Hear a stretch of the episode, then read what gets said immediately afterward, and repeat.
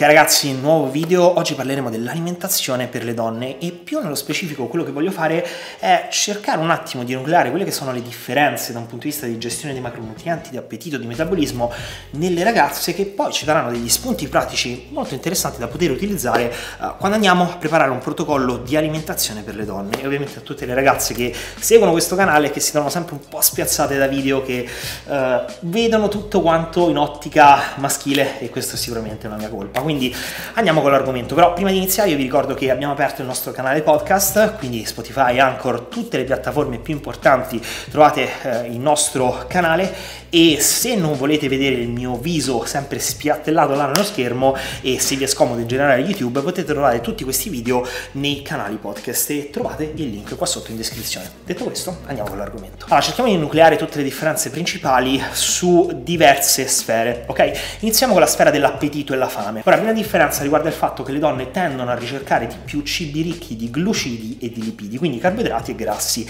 e rispetto agli uomini hanno una minor predilezione per i cibi proteici, ok? Quindi logicamente nel momento in cui andiamo a lasciare un po' più a briglia sciolta le ragazze, dobbiamo tener conto che si orienteranno di più verso questi cibi. E vedremo poi che non è esattamente l'ideale nel caso in cui affrontino dei pasti misti. Seconda differenza importante è il fatto che le donne da un punto di vista proprio eh, cerebrale, neurologico, sono più sensibili alle variazioni di leptina rispetto alle variazioni di insulina, a cui noi maschietti siamo più sensibili. Che differenza c'è? Che eh, sappiamo che questi due ormoni si regolano in seguito a un pasto, ma mentre l'insulina viene regolata più nel breve periodo, la leptina viene regolata nel medio-lungo periodo. Quindi questo molto banalmente porta a una conclusione che le donne dopo un pasto che non sia particolarmente abbondante tendono ad avere avere fame, quindi tendono ad avere un po' più fame e si appagano dopo, mentre gli uomini nel momento in cui mangiano hanno subito una regolazione di insulina, la sentono, aumenta la glicemia nel sangue, aumenta l'insulina e quindi automaticamente si sentono subito appagati. Ora, molto più importante la variazione di appetito in funzione delle variazioni ormonali. Le donne tendono ad avere più fame quando gli estrogeni si abbassano e il progesterone si alza, quindi normalmente in fase luteinica nel preciclo e questo è abbastanza comune e conosciuto anche da noi uomini. Il discorso l'abbiamo già fatto quando parlavamo di donne e ormoni, da una parte il progesterone tende a stimolare il senso di fame e dall'altra parte gli estrogeni tendono ad inibirlo. Quindi logicamente in fase luteinica quando vediamo che gli estrogeni si abbassano mentre il progesterone si alza, allora conseguentemente le donne hanno fame e questo è perfettamente normale perché è in questa fase che la donna si prepara ad un'eventuale gravidanza, quindi logicamente eh, da un punto di vista proprio evoluzionistico va a ricercare più cibo e tenderà a ricercare di immagazzinare più scorte adipose possibili che dal nostro punto di vista di composizione corporea non è esattamente l'ideale. Ora va detto però però che rispetto agli uomini, questo è molto molto importante, le donne tendono ad avere una minor produzione di testosterone e generalmente tendono ad aver meno fame, quindi possono essere più golose, possono essere meno regolari nella fase preciclo in cui dal punto di vista ormonale sono più incentivate a mangiare tanto, quindi perdono un po' il controllo, però generalmente tenderanno a mangiare meno e questo è un primo fattore importante che riprenderemo tra un attimo. Ora, seconda sfera d'analisi, molto molto breve, la spesa energetica.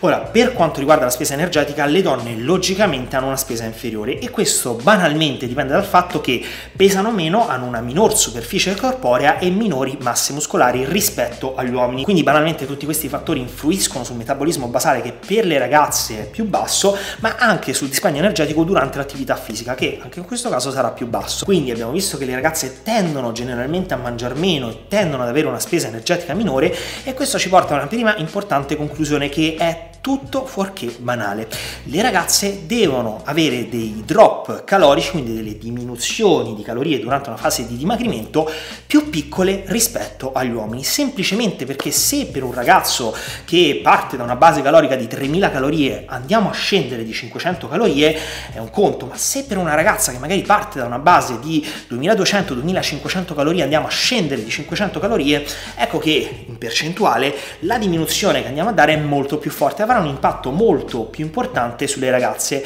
andando poi in un certo senso a destabilizzarle. Quindi, da questo punto di vista, ragionando in percentuali, quando ci approcciamo a una fase di dimagrimento, nel caso delle ragazze, andiamo ad attuare dei drop calorici molto più piccoli rispetto a quando ragioniamo su un uomo. Ora arriviamo alla terza sfera, che è la più importante ed interessante eh, per quanto riguarda l'approccio pratico alle ragazze, ossia quello che è la gestione e l'utilizzo dei macronutrienti a scopo energetico, quindi principalmente grassi e carboidrati. Piccola parentesi riguardo alle proteine, le donne ancor meno degli uomini, perché si parla comunque di poco, tendono ad utilizzare le proteine a scopo energetico. Quindi se nell'uomo già l'utilizzo di proteine a scopo energetico avviene soltanto in casi abbastanza eh, particolari, quindi bassa percentuale di massa grassa, basso input energetico, alto deficit calorico, ecco sulle donne questo avviene ancora più raramente. Ok, quindi piccola parentesi riguardo alle proteine che potrebbe portare alla considerazione il fatto che in termini di eh, grammi per chilo di peso corporeo le donne possono tenersi anche in fase di deficit energetico a meno proteine rispetto all'uomo. Quindi se nell'uomo dobbiamo comunque cercare di stare sopra i 2-2,5 grammi per chilo di peso corporeo di proteine durante una fase di deficit calorico,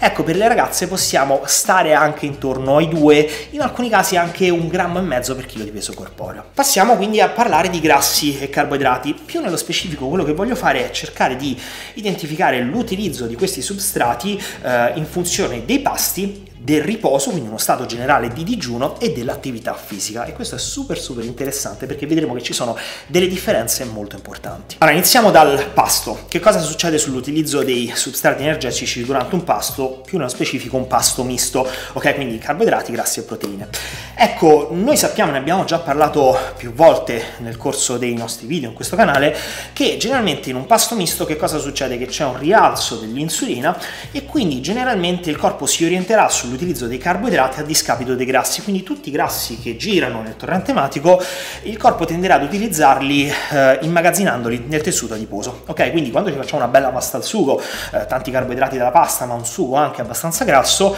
ecco, i carboidrati vengono utilizzati come substrato energetico preferenziale dal nostro corpo, mentre i grassi del sugo finiscono eh, come riserve adipose. Questo è il principale problema per cui ingrassiamo. Ecco, se questo discorso è vero sia per maschi che per femmine, per le femmine femmine è ancora molto molto più importante, nel senso che tendenzialmente dopo un pasto misto per le donne l'utilizzo dei carboidrati a scapito dei grassi è molto molto più importante e questo è dovuto a due principali fattori. Da una parte le donne hanno una percentuale di grasso più alta degli uomini, quindi è logico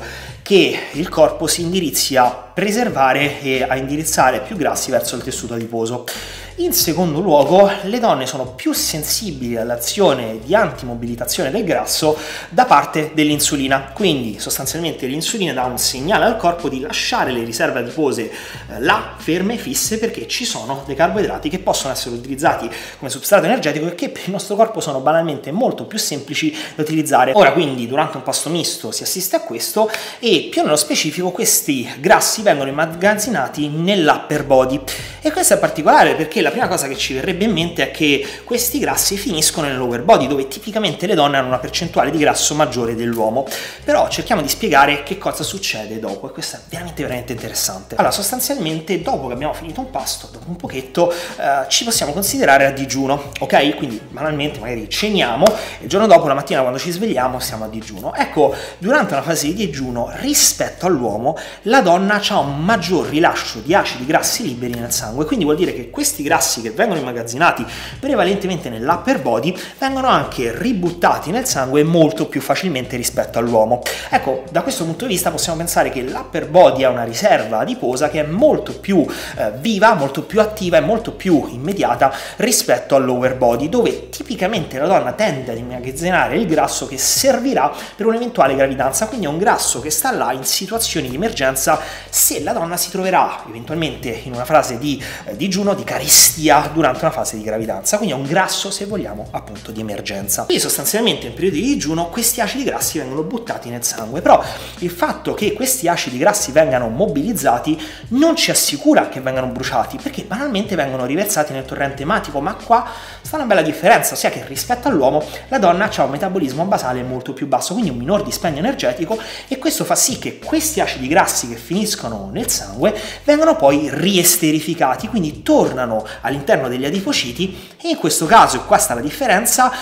tornano sia nell'upper body sia anche nel lower body, quindi sostanzialmente una fase di digiuno, questi grassi vanno, vengono presi dall'upper body e tornano un po' nell'upper body, un po' nel lower body, quindi tendenzialmente la donna tenderà ad accumulare molto più nel lower e qua sta la differenza principale di magazzinamento e di distribuzione della percentuale di massa grassa tra donne e uomini. Ora, fase di digiuno, immaginiamo che ci siamo svegliate la mattina e andiamo ad allenarci. Ora, che cosa succede? Iniziamo con l'attività aerobica, quindi immaginiamo che andiamo a fare un po' di cardio. Ecco, rispetto all'uomo, la donna tenderà ad avere un metabolismo, un utilizzo dei grassi come scopo energetico molto più alto e soprattutto questi grassi vengono utilizzati sin da subito, quindi ci mette meno tempo la donna a riversare tutti questi acidi grassi nel torrente ematico e ad utilizzarli a scopo energetico. Questo per quanto riguarda l'attività aerobica a bassa e moderata intensità. Quando invece arriviamo all'attività anaerobica, logicamente non possono che esserci minime differenze tra maschi e femmine. E questo è normale perché in assenza di ossigeno gli acidi grassi non possono essere utilizzati a scopo energetico,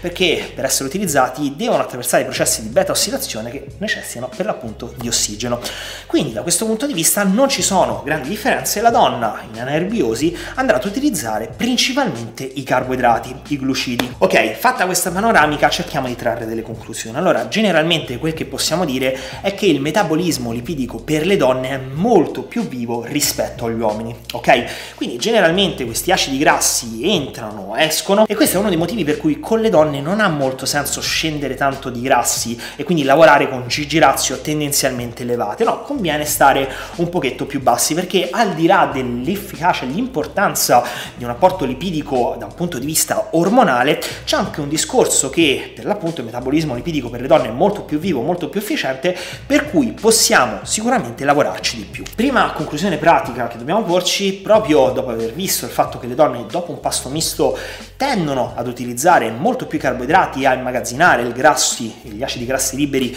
come tessuto adiposo, è il fatto che con le donne dobbiamo lavorare il più possibile sul timing nutrizionale una dissociazione delle fonti, quindi generalmente cercare di concentrare i carboidrati a ridosso dell'attività anaerobica e i grassi e le proteine in altri momenti della giornata. Una seconda conclusione pratica invece è che per il fatto che in periodi di digiuno le donne tendono a buttare tanti acidi grassi liberi nel sangue e poi riesterificarli, allora ha molto senso lavorare con NEAT un pochetto più alti o inserire dell'attività aerobica in un altro momento della giornata. Quindi in soldoni magari la mattina faccio attività con i pesi, attività anaerobica e concentro il grosso del quantitativo glucidico della giornata, mentre nel pomeriggio cerco di camminare molto, cerco di aumentare il NEAT e se non posso inserisco del cardio LIS a bassa intensità, in questo modo nel momento in cui vado a immettere tanti acidi grassi liberi nel sangue, questi vengono immediatamente utilizzati ed evito questa sproporzione, questo riaccumulo di acidi grassi di tessuto adiposo nel lower body. Ovviamente una piccola parentesi, se questo non fosse possibile